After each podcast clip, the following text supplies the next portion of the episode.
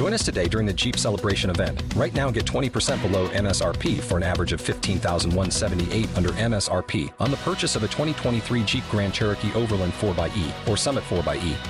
Not compatible with lease offers or with any other consumer incentive offers. 15,178 average based on 20% below average MSRP from all 2023 Grand Cherokee Overland 4xE and Summit 4xE models in dealer stock. Residency restrictions apply. Take retail delivery from dealer stock by 4 1. Jeep is a registered trademark.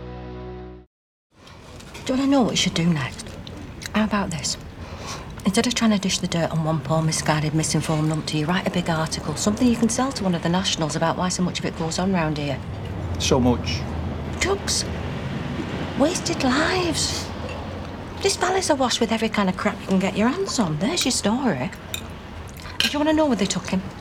They probably took him to the psychiatric unit when in fact all he needed was a brief controlled demonstration of how petrol behaves when you put it anywhere near a naked flame because he had no idea how bad it'd be. Where's Tommy Lee Royce living? No idea. How you doing, guys? It's Ben Bailey Smith. And Sasha Bates. And if you don't know by now, this is the podcast where we put our favorite fictional TV characters into therapy to find out what the heck is going on and what we can learn from it. Um, Sash, could you do the honors and tell us a little bit about the first clip we just heard? That was Catherine Cawood, who is a police officer in the aptly named Happy Valley.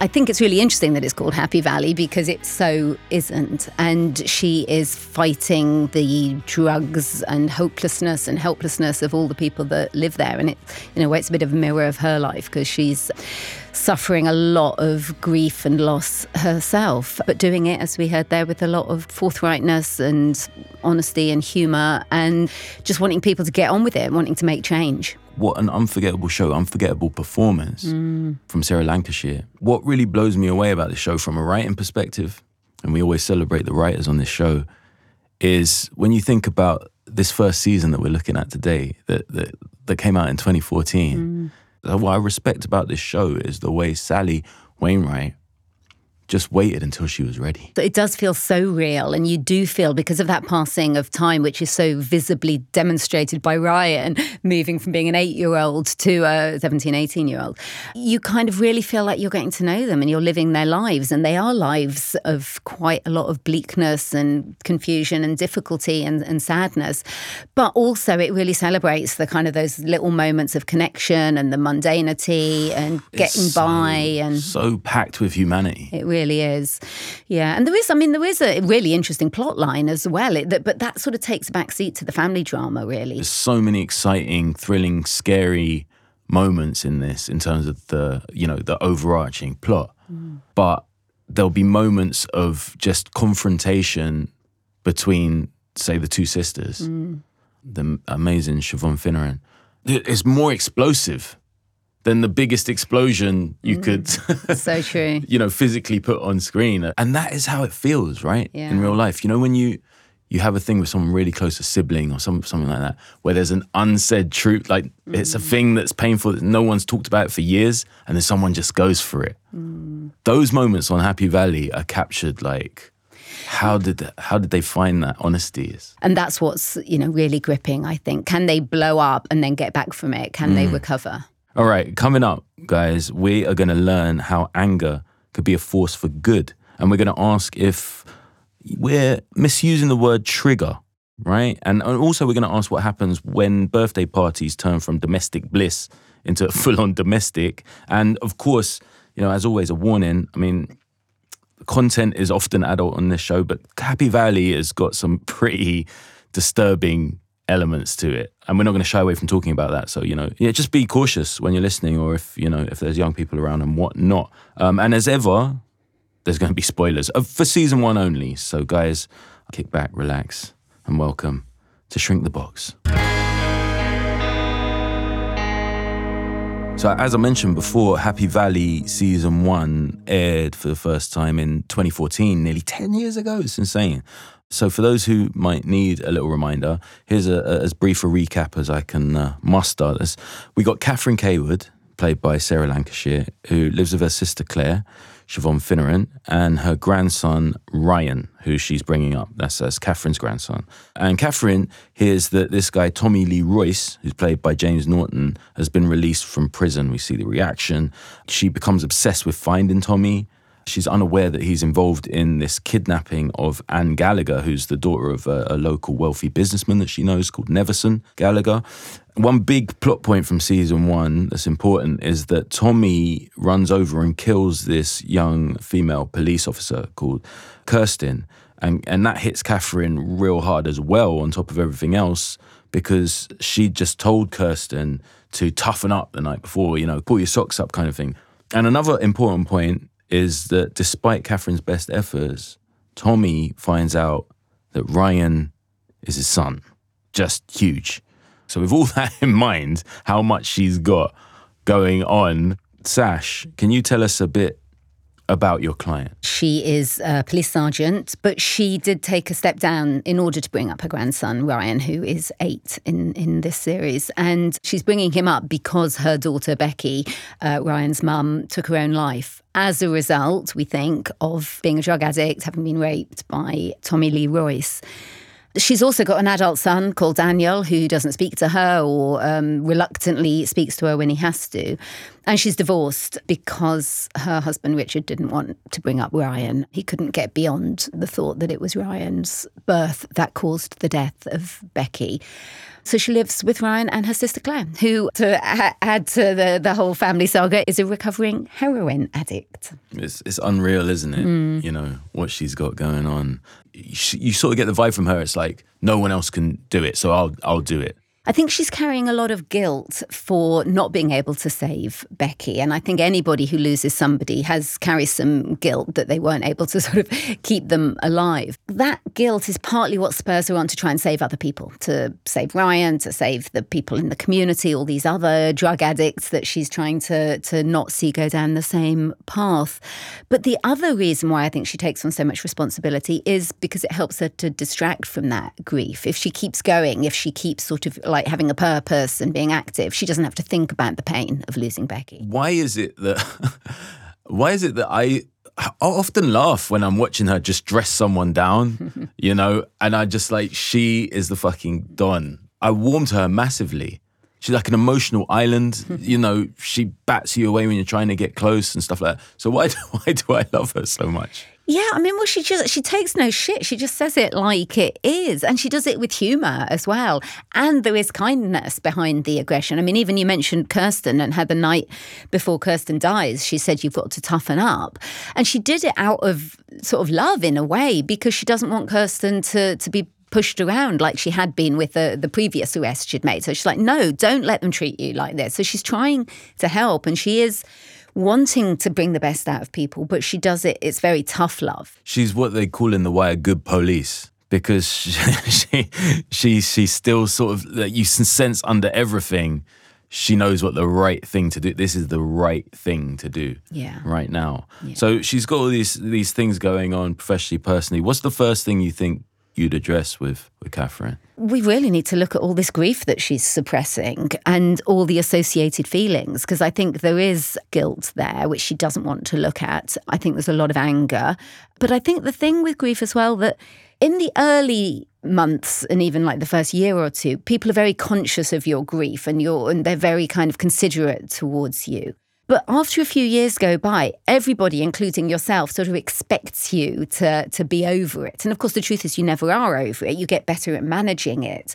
And all her efforts to keep busy, to do the right thing by Ryan, it takes energy to suppress all those feelings that are there. And I think that's partly why she seems so tired all It's the time. exhausting? And the other thing I think with grief is that it's not just the person that you've lost. There's a whole load of subsidiary losses that come in the wake of it. I mean, as a result of her grief, I mean, yes, she lost her husband and she lost her son because he stopped talking to her. But she also lost a part of herself. She says this very explicitly much later in the series. When Becky died, I lost a part of me. And you do when you lose someone important. You can lose enthusiasm. She also lost her detective job. She lost her freedom. I mean, she just got rid of her kids in the sense that they were old enough for mm. her to think, oh, I get my life back a bit. But no, she's back to looking after a young child again. She should be winding down to She should- retirement. yeah. And he's a difficult single child at that. And I think that's another thing she's suppressing all those contradictory feelings, how she feels about Ryan. Oh man, I was just it's so mad as you were talking. I was thinking this is what I want to ask you next because it's so dark, but to raise this kid with the natural maternal instinct that she's got, the kindness, the desire for justice and to do what's right. How do you deal with those almost animalistic, instinctive moments where this boy that you're raising kind of as your son does something that all kids do, you know, something selfish or whatever. And just in a flash, you see the abuser in his face, the genetics, the father, this this murderous rapist. How the holy fuck do you not snap or like freak out or, you know, run a mile? She is battling to not do that, but it does raise its head occasionally. And as the series goes on, that becomes more and more prominent and more and more overt. But I think in the early episodes, it's very covert, and she's really trying not to let that come into consciousness. One of the reasons why Ryan does act out so much, why she's endlessly being called into school to talk to his teachers because of his bad behavior, is I think he is picking up on that unconsciously. And children do. I, I mean, unfortunately, emotional or sponges, eh? yeah, exactly. I was going to say, unfortunately or fortunately, they don't just listen to what adults say, they listen to what they're not saying. And I think he can really tap into the fact that she has complex feelings towards him. And he's mm. acting out her disowned anger and concern about are you Becky's son or are you Tommy Lee Royce's son? it, it makes you angry at her, but then you also think, well, I, I couldn't, I don't know how I would react. Mm. And Richard couldn't. Richard left. He, he sort of foresaw it, right? Mm. Richard sort of was like, think about it, like, what are you gonna do when he's hits eighteen and he looks exactly like the mm. young Tommy Lee Royce? Do you know what I mean? The, to leave Catherine with that burden is is just is brutal. in a way, one of the first times when she has to go and see the teacher, and the teacher's talking about Ryan's problems, and she says, Oh, he needs to learn coping strategies. And I think, you know, she could almost be talking to Catherine as well. She needs coping hmm. strategies for her anger. And Tommy Lee Royce, actually, he's the cause of the problems, but he's also the answer to the problems because when he comes out of prison, he becomes her coping strategy because suddenly she's got an external focus. She can stop yeah. worrying about the internal battle about how much of this was my fault, how much is he and Ryan. It's like, oh, now I've got an external object. I can project all of that anger, all of that powerlessness, I can turn into an empowerment if I'm going to get him, I'm going to chase him. And she won't broach any other reading of the subject. It's no, no, he raped her. It wasn't a relationship. He supplied her with the drugs. He was the cause of her death. In a way, Tommy's the answer to some of her tiredness and her suppression. Okay, so we've we've we've talked about the different layers underneath this this umbrella of grief. And obviously, one of the things is rage, which you know it, it spills out of her in, in, in different ways. Sometimes it's with really funny put downs in a way, but um, she never backs down. Essentially, Uh, let's let's let's hear her in action. Uh, uh, uh. And another one bites. Get out of your vehicle. Why? Get out of your vehicle. What'd you say? Nothing. No, I heard you. You said something. I'd like to repeat it. It's, I didn't mean anything, I was just singing. What were you singing? Nothing. So you think it's funny? Because I got the distinct impression you thought it were funny. I don't know what you mean. So you think I'm stupid? No. Do I look stupid? No. Right, turn around. Why?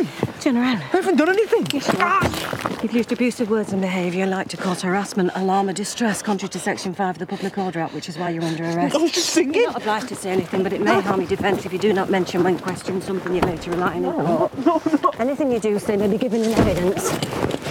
Oh, no, no, you, you can't do that. No CCTV cameras in here, Sunbeam. It's just your word against I'm theirs. sorry. I've said I'm sorry. Ever ever make fun of someone's death, you ignorant, rancid, infinitesimal speck of dirt. Sorry. Get out. Oh, what are you going to do now? I just arrested you. I'll make a note of the fact that you apologised profusely. In tears. Mind how you go. She she knows what justice is, man. She knows. She knows. That's from episode three from season one of Happy Valley, created and written by Sally Wainwright.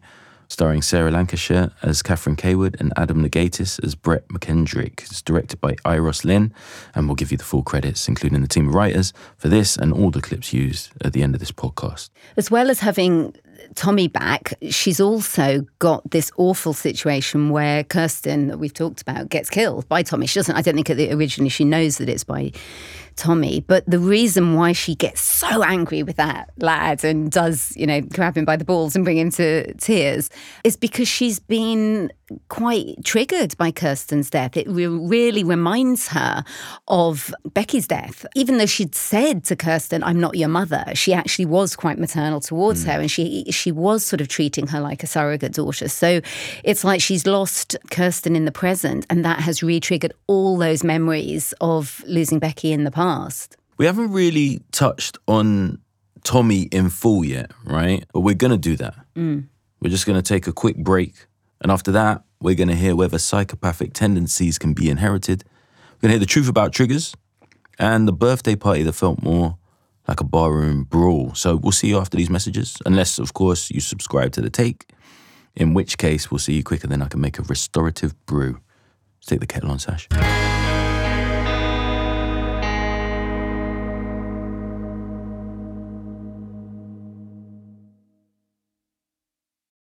Hey, it's Ben here. Shrink the Box is sponsored by BetterHelp.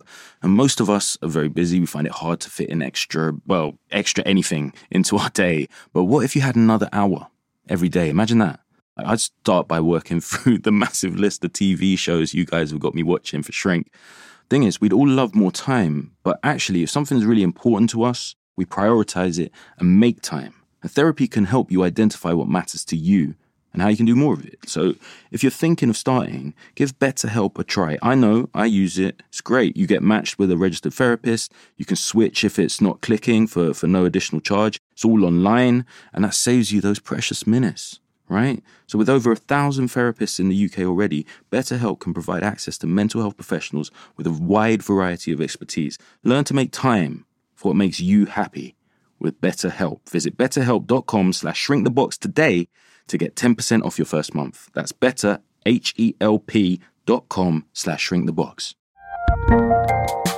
There's a lot happening these days. But I have just the thing to get you up to speed on what matters without taking too much of your time. The Seven from the Washington Post is a podcast that gives you the seven most important and interesting stories, and we always try to save room for something fun. You get it all in about seven minutes or less. I'm Hannah Jewell. I'll get you caught up with the seven every weekday. So follow the seven right now. Waiting on a tax return? Hopefully, it ends up in your hands. Fraudulent tax returns due to identity theft increased by 30% in 2023. If you're in a bind this tax season, LifeLock can help. Our US based restoration specialists are experts dedicated to helping solve your identity theft issues. And all Lifelock plans are backed by the Million Dollar Protection Package. So we'll reimburse you up to the limits of your plan if you lose money due to identity theft. Help protect your information this tax season with LifeLock. Save up to 25% your first year at LifeLock.com slash aware. The Anime Awards this year were amazing! And I'm still not over all of the amazing live musical performances. Honestly, same. The Anime Awards may be over, but our discussion is not. If, like us, you're still not over the Anime Award show and the results, join us on Crunchyroll Presents The Anime Effect. Listening each week to our breakdown of everything that happened at the 2024 Anime Awards and hear news on the other anime and pop culture that you care about. If you don't want to miss all the post Anime Awards discussion, then tune in to Crunchyroll Presents The Anime Effect every Friday, wherever you get your podcasts. And watch full video episodes on Crunchyroll or the Crunchyroll YouTube channel.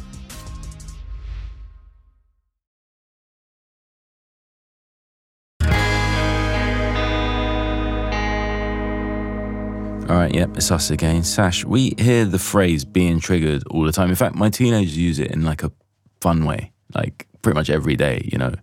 Like Gail's had the wrong milk, it triggered me. you know, what does it really mean, in your opinion? Yeah, I mean, it is one of those many words that gets kind of like conscripted into everyday parlance. But really, a trigger is when an old trauma is reactivated and you start to not be able to distinguish between past and present because when you're in a trauma response, that gets very confused. So we see very clearly when Kirsten is killed that Catherine starts to get flashbacks of Becky dead. Hmm. And it's really distressing. I mean, as a viewer, it's distressing to see how these visualizations pop up in her mind.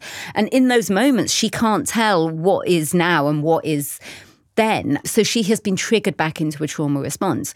And what happens when you are in that response is not only can you not distinguish past and present, but you aren't able to respond from a thinking place. You're responding from an emotional, what we'd call the limbic system is taking over. Your nervous system is causing you just to react as though you're in survival, as though survival is at stake, rather than being able to rationally, calmly think, okay, this is how I need to deal with this. And that's a good that's great in the short term but not in the long term. She doesn't want to be acting as though she's still back in those early moments.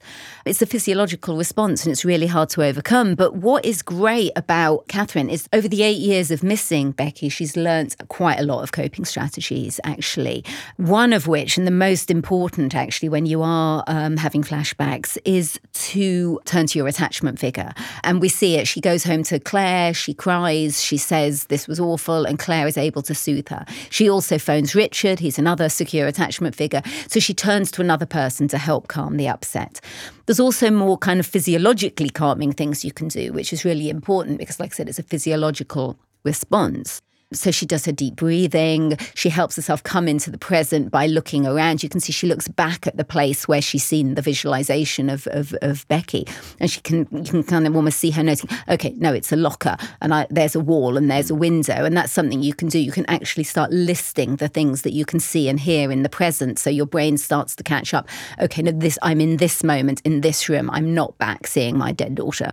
So another really good thing, and she, which is again she's been doing for the last eight years, is you you can mobilize, you can take action. So she's been going out to work and doing all the stuff that she needs to do. So taking action and empowering yourself. She lets herself feel the feelings. You know, she's quite good at crying. She lets it out that way. And she looks after others. That's another way of kind of um, coping when you are you are triggered. So she's she's got all the techniques and she's sort of flinging everything in there. But sometimes you're so triggered, the, the traumas are so huge that all the coping strategies in the world are going to run out eventually. Because it's the intersection of how many coping strategies, mm. but also how many stressors. And her stressors keep on yeah. coming. Ryan acts out more, he gets naughtier. Tommy Lee Royce's mum, first of all, says, Oh, oh I think yeah, that's my grandson. Yeah. And then Tommy his, himself says, Is that my son? She is getting it from, from all sides. Mm. Um, and the other thing that she's doing as well, of course, in in the that would come under the sort of the category of mobilization and taking action, is she just goes all out trying to catch Tommy Lee Royce, and she's using that anger for really good purposes. She's using it to re-energize herself to go go and chase him. And anger can be really productive and really positive if you put it to good use. If you use it to go and campaign or to even that clip we heard at the beginning when she was telling Richard, write an article about the drugs, do something, makes use your anger as an agent for change. Mm. But anger can also be really destructive, as we know, which is why most people are really frightened of anger because most people experience it as something uncontrollable and uh, dangerous and destructive. So Tommy is such an extreme trigger that she doesn't use uh, the all the normal coping strategies. Mm. It's like it's, it's too yeah, I think much. yeah, I, it, it, seems it seems so that she gets sort of overwhelmed. She's always teetering on that edge. She's always sort of like battling. And I think actually we had a clip as well of her almost um, voicing that that battle between her heart and her her head between oh, do I let my anger just take me into like vengeful destruction or do I try and think, no, I'm a policewoman, I'm going to deal with this in a kind of calm, controlled way? I'm just weighing up the pros and cons of what it would mean to take the law into your own hands. Well, the downside, obviously, would be if you got caught. Hmm. Possibly. I don't know what the downside would be if you didn't feel much different or better after you'd done the thing. Which why would you? Didn't like it to bring her back, is it? Don't let yourself get obsessed with it. He's low life. He's scum. He'll get what's coming to him one day. The upside, on the other hand, the exquisite satisfaction you get from grinding his severed scrotum into the mud with the underside of your shittiest shoe, and then burying his worthless carcass in a shallow grave up on the moors where it can rot, undisturbed and unloved, until the end of time. Sure, that'd make me feel better. Just a bit. But uh, nonetheless, Tommy is still running riot, and there, there's a, there's a point where Catherine rescues Anne Gallagher, gets badly beaten up and hospitalized by Tommy, um, who escapes. And Catherine, um, understandably, is is, is at an incredibly low point. So, so where does she go from there? She can no longer take action because she's done everything she can and he still got away and she's now physically immobile because of her injuries. And so she is forced to stay still and and face the feelings. And and there's this really sad image of her one day sitting up on the moor in the rain just sort of crying. And it it, it just sort of visually depicts how isolated and alone and vulnerable she is I think. But she won't let anyone help. She's turning away from her attachment figure. She doesn't want them to help because it's almost like it's just too much because what if they go? Dangerous to push Mm. them aside. There's a there's a scene right at the end of season two, and this won't spoil anything for anyone. It's like a sort of vignette almost.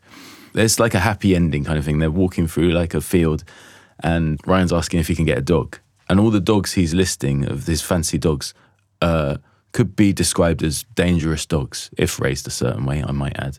And you can see it prickling just the tiniest bit on Catherine, even though they're having a fun, jolly conversation. Then he runs off ahead. He's got a big stick in his hand and he just starts whacking the heads off flowers, that kind of thing.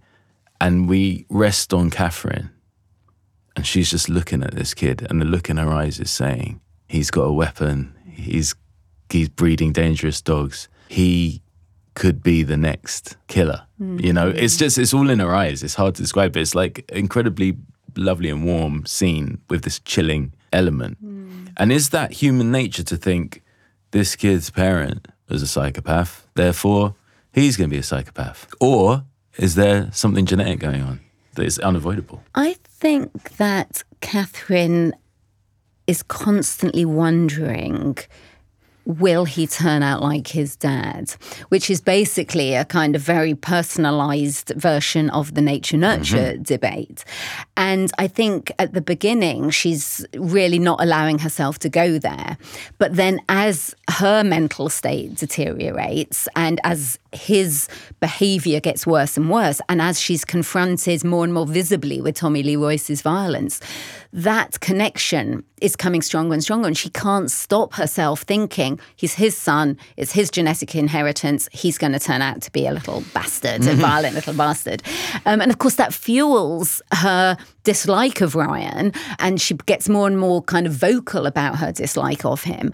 So Richard actually kind of has to bring her back to reality that no, it's not nature, it's nurture. So let's hear him explain it better than I could. thought he said he was dyslexic. He's tough. Catherine, if he's dyslexic, he will get angry and frustrated. It doesn't mean he's. like his dad. Yeah, but like, hmm. What? But what? bound to be at some level. He's just bound to be, isn't he? Tommy Lee Royce. I don't even think he's a psychopath. Not a real one. I think he is this little twisted thing who grew up unloved. More than unloved, despised, probably. Treated like dirt on a daily basis in squalor and chaos. Ryan is loved, cared for. He has not grown up in either squalor or chaos thanks to you. There's a massive, massive difference. And yeah, part of him will always inevitably be Tommy Lee Bloody Royce, but part of him will always be Becky.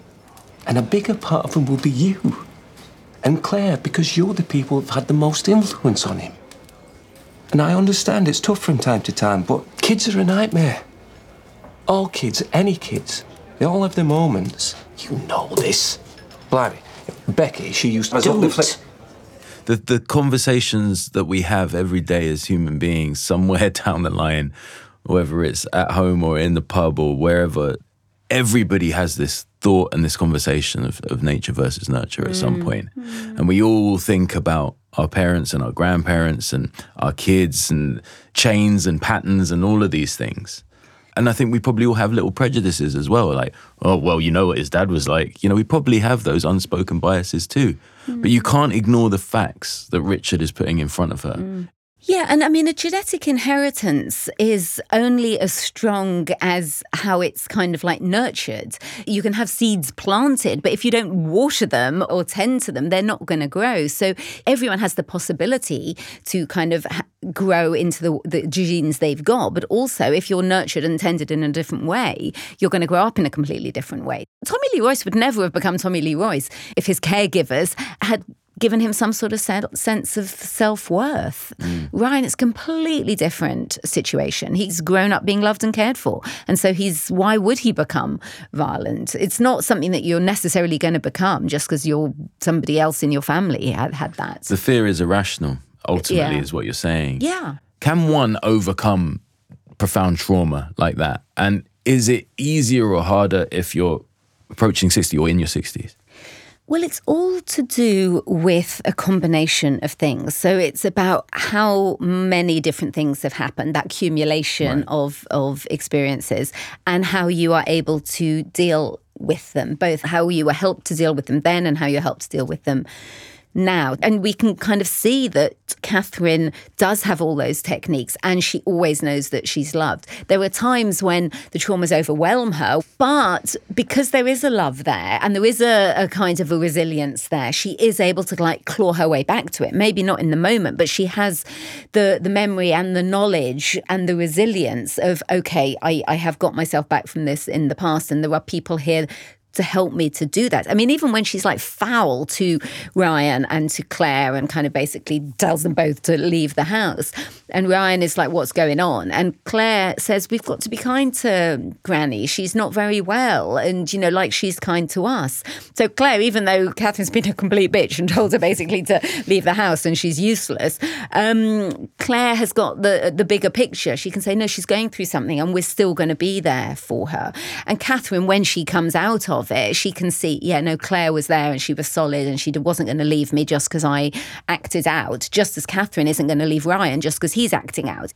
And there's something actually in therapy that we call rupture and repair, which is, I think I might have mentioned this before, where it's not the rupture in the relationship that's the problem, it's how you repair it. So if a Right. client gets really angry with you and you are able to hold that anger and not either retaliate or collapse in the face of it, then they know it's okay to get angry. Conflict doesn't have to destroy you. Yes, I think you did mention this. Yeah. before. It's, it's really interesting that concept of of like sort of being the the sponge and soaking it up Mm. and showing the person that it's it's not necessarily the end of the world. And I think that with all the, the blow ups that, that are going on, all the sort of like little explosions that she's creating or have been created for her in all her relationships, the fact that they are allowed to sort of burn out and then that they can come back together and say, yeah, let's be a family again. It's like she's brought back in all the bits of herself that she disowned, the angry bit, the guilty bit, the the sad bit. And she's like, okay, no, they're all part of me. I can admit to them now. So as she reintegrates those parts of herself, she can reintegrate her family members as well. So there's a,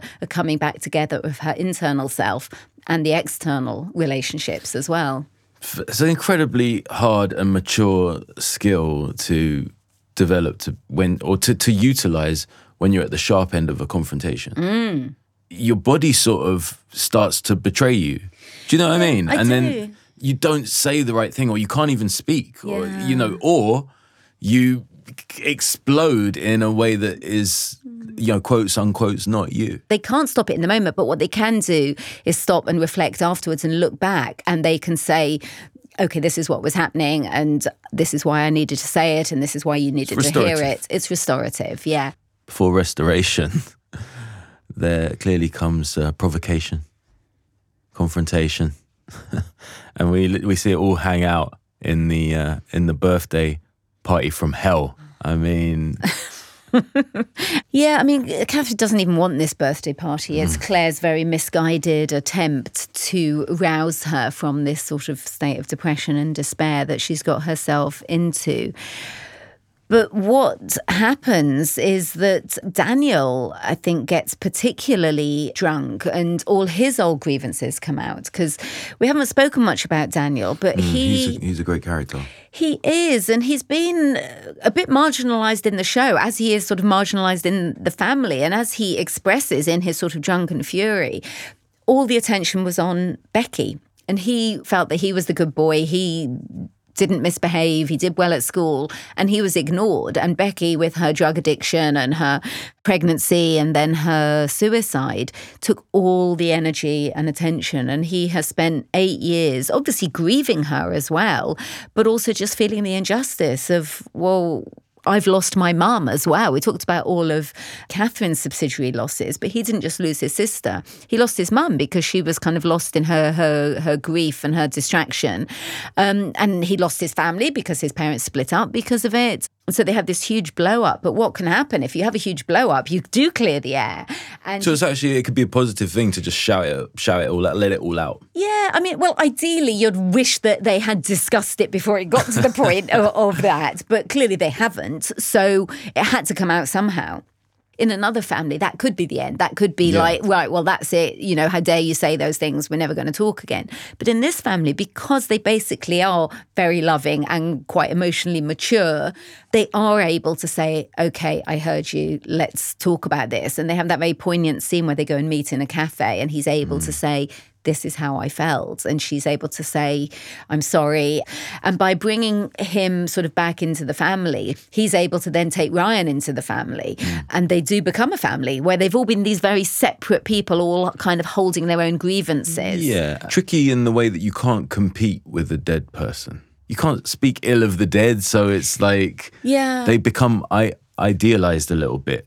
Splitting happens. Eh, They become all good, and then the other people hmm. become all bad, and you can't see anybody as they really were with all their faults and and failings and inadequacies.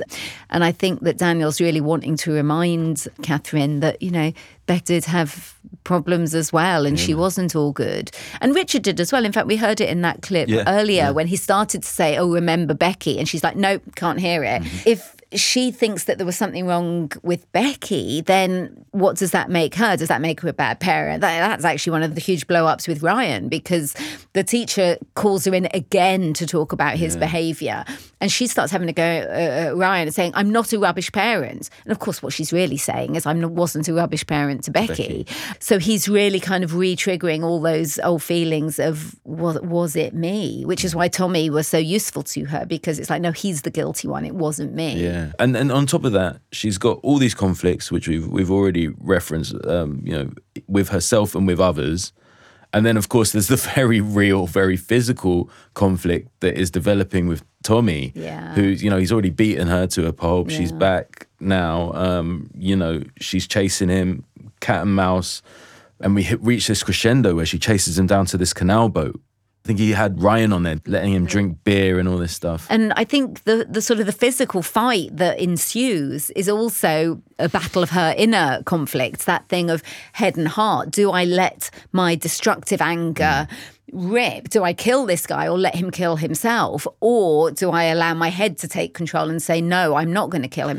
And she, she kind of does both. well, well, she she does. I mean, it is there is an awful sense of satisfaction when you see her give him a really good She kicking. can kick some ass, like not just figuratively. Yeah. like, when you think She's about it over the course of the three series, she's like physically quite strong.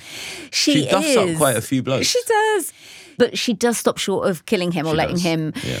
Kill himself. And I think in saving him, she saves herself. One more kick, and who's the monster that she's Yeah, scared of? yeah. Like right, becoming a monster. I mean, like Yeah. Mm. Ryan, really, or is it you? Do you know what I mean? Exactly. She's sort of a hero to her own villain there. Yeah, Um, and it's fascinating to see it kind of played out in real time, really. Which angle is going to win, the destructive one or the productive one, who then gets him put away again? Mm. How do we find a new equilibrium Mm-hmm. as human beings, having soaked up all this trauma? We've, we talked about that restorative process and talking things out with secure attachment figures. Mm. Is there more that we can do? Whatever kind of breakdown happens, it's a way of like strengthening the muscle of getting back from that again as well. We know we've survived it in the past. We know what we did. We know we can come back from it.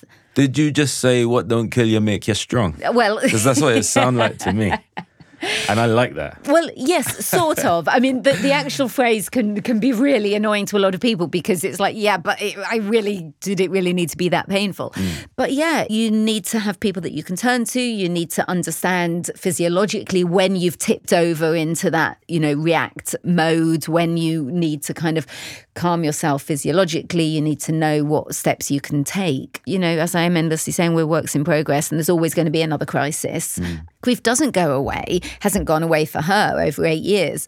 But the bits that she's suppressed were causing problems in her life, as we can see with her relationship with Ryan and with her overly caretaking techniques and that that kind of slight brittleness. But as soon as she started letting them out, as soon as she started acknowledging the grief and the the, the anger and, and the pain, then she was sort of able to manage them better. So your hmm. grief doesn't get any smaller, but you get bigger around it.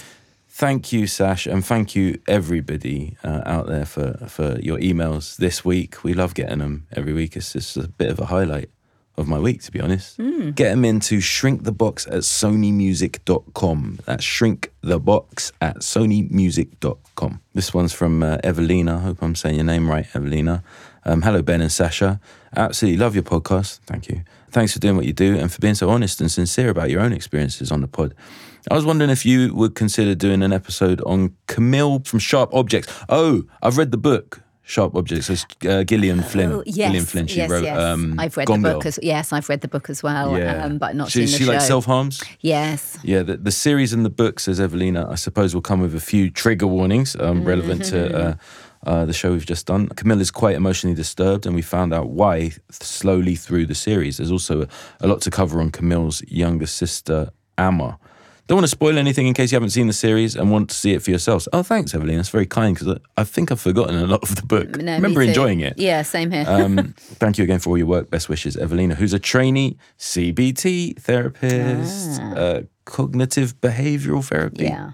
It's like therapy with homework. That's what I remember about it. Good way of Uh, putting who's, it. This, who's this one? This is from Lee Webb, pediatric advanced nurse practitioner from Swansea. Hmm. Hey, BBS and SB, love the podcast. Had to skip a couple of episodes so I can add the series to my streaming services. That's a good shout, actually. Like if you see it and you think that sounds great, just just skip the show. Hmm. There's plenty more that you can dig into, and then Mm. come back to it once you've watched it. It's probably No time probably limit. even more um, uh, Uh, enjoyable.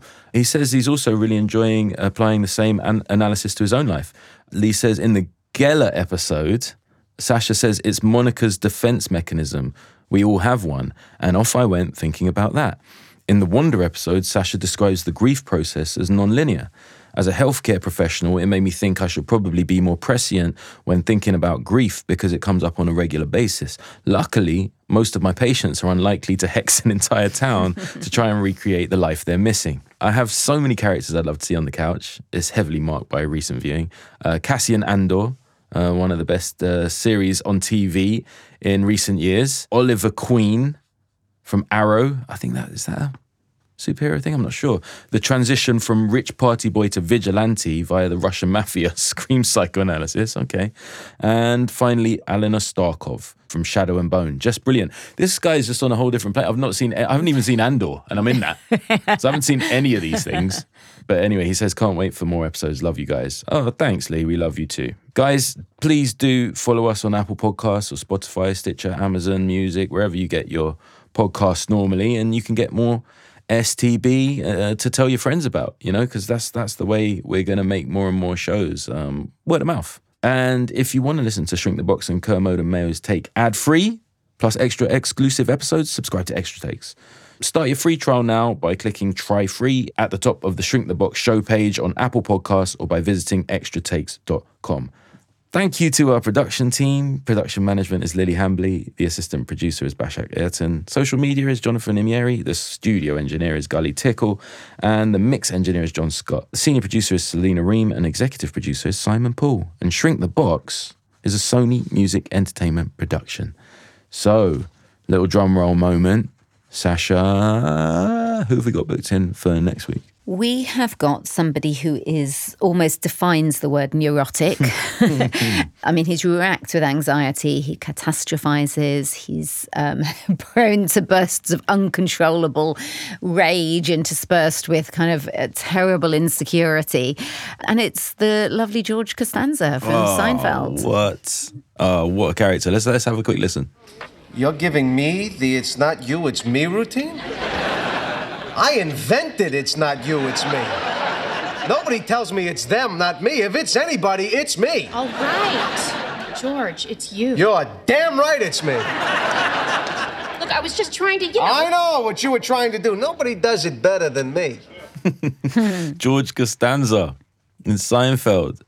I mean, he's no Tommy Lee Royce, but he is directly responsible for at least one death and, and many physical injuries. Um, he's lazy. Mhm. He's self-obsessed. Mhm. He's cheap. I mean, he is such a skinflint. He even says, "I'm disturbed. I'm depressed. I'm inadequate. I got it all."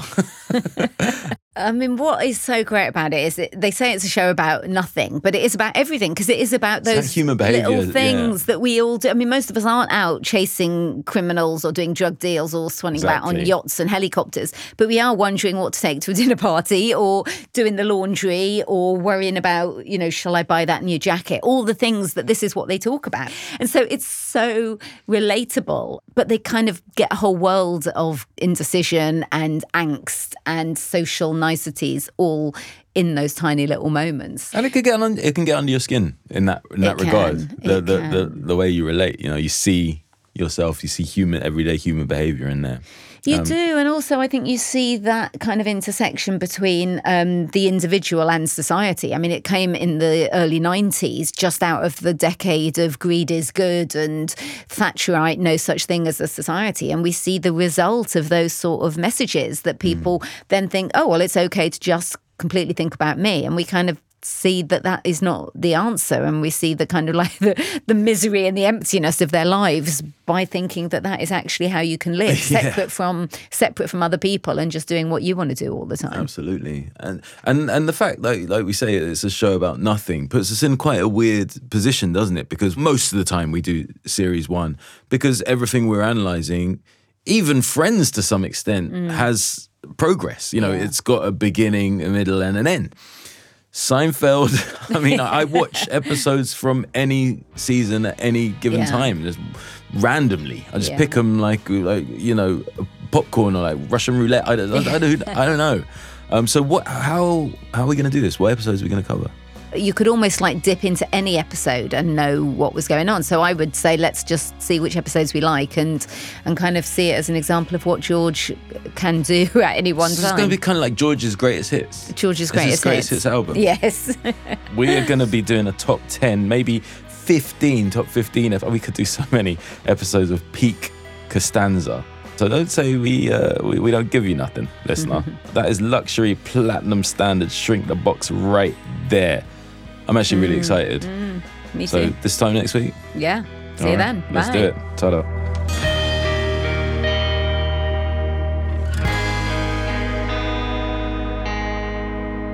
All right, now it's time to credit the magnificent Happy Valley, created and written by Sally Wainwright.